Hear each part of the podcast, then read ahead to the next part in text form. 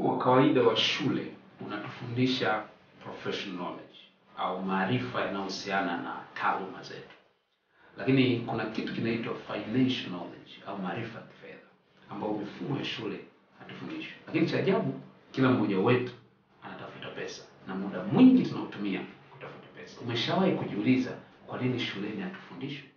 Hilo ni swali ambalo nitakujibu siku nyingine, lakini leo ningependa nikueleze kwamba lazima ujiulize swali la msingi kwenye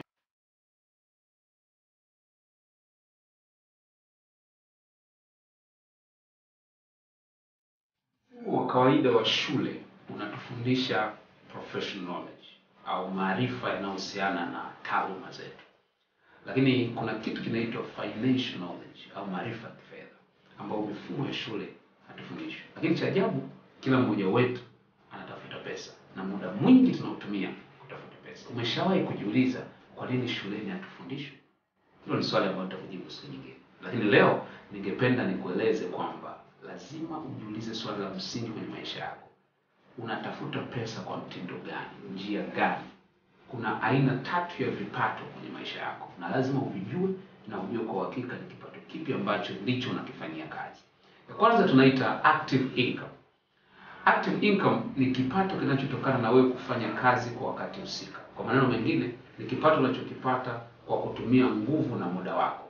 Ukiacha kutumia nguvu zako na ukiacha kutumia muda wako, unakosa kupata kile kipato. Na watu wengi sana duniani ndio wanafanya kazi kwa kutumia active income.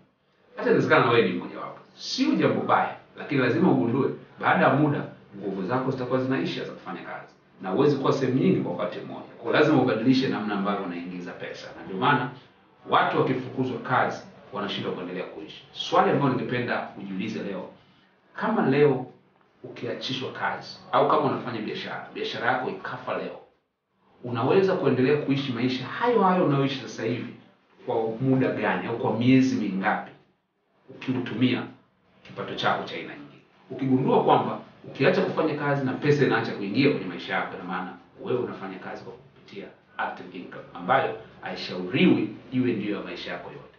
Aina ya pili tunaita portfolio income au kipato kinachotokana na uwekezaji katika masoko ya hisa au katika mifuko ya, namna kama hiyo. Kwa hapa tunasema unawekeza katika kitu kinachoongezeka thamani ili uweze baadaye kuongeza kitu tunaita capital gain au unapata faida ya ziada. Ndio maana katika kipato chako jifunze, unaweza ukajifunza kuwekeza katika mifuko ya hisa, kuwekeza katika mifuko ya pamoja, tunaita mutual fund, ili tu kuhakikisha kwamba una sehemu ambayo fedha yako inaongezeka kiwango kadri siku zinavyokwenda. Watu wengi ukiwaambia jambo hilo wanasema ni pesa nyingi. Hapana, unaweza tu ukaanza na elfu ishirini unaweza ukaanza na elfu thelathini unaweza ukaanza na elfu hamsini lakini jiulize, ukifanya kwa miaka kumi itakuwa na kipato gani? Kipato cha tatu cha mwisho kinaitwa passive income. Passive income maana yake ni kwamba unapata pesa zinaendelea kuingia hata wewe bila kufanya kazi. Mwanamuziki anapoimba akaanza kuuza album zake, anapata passive income.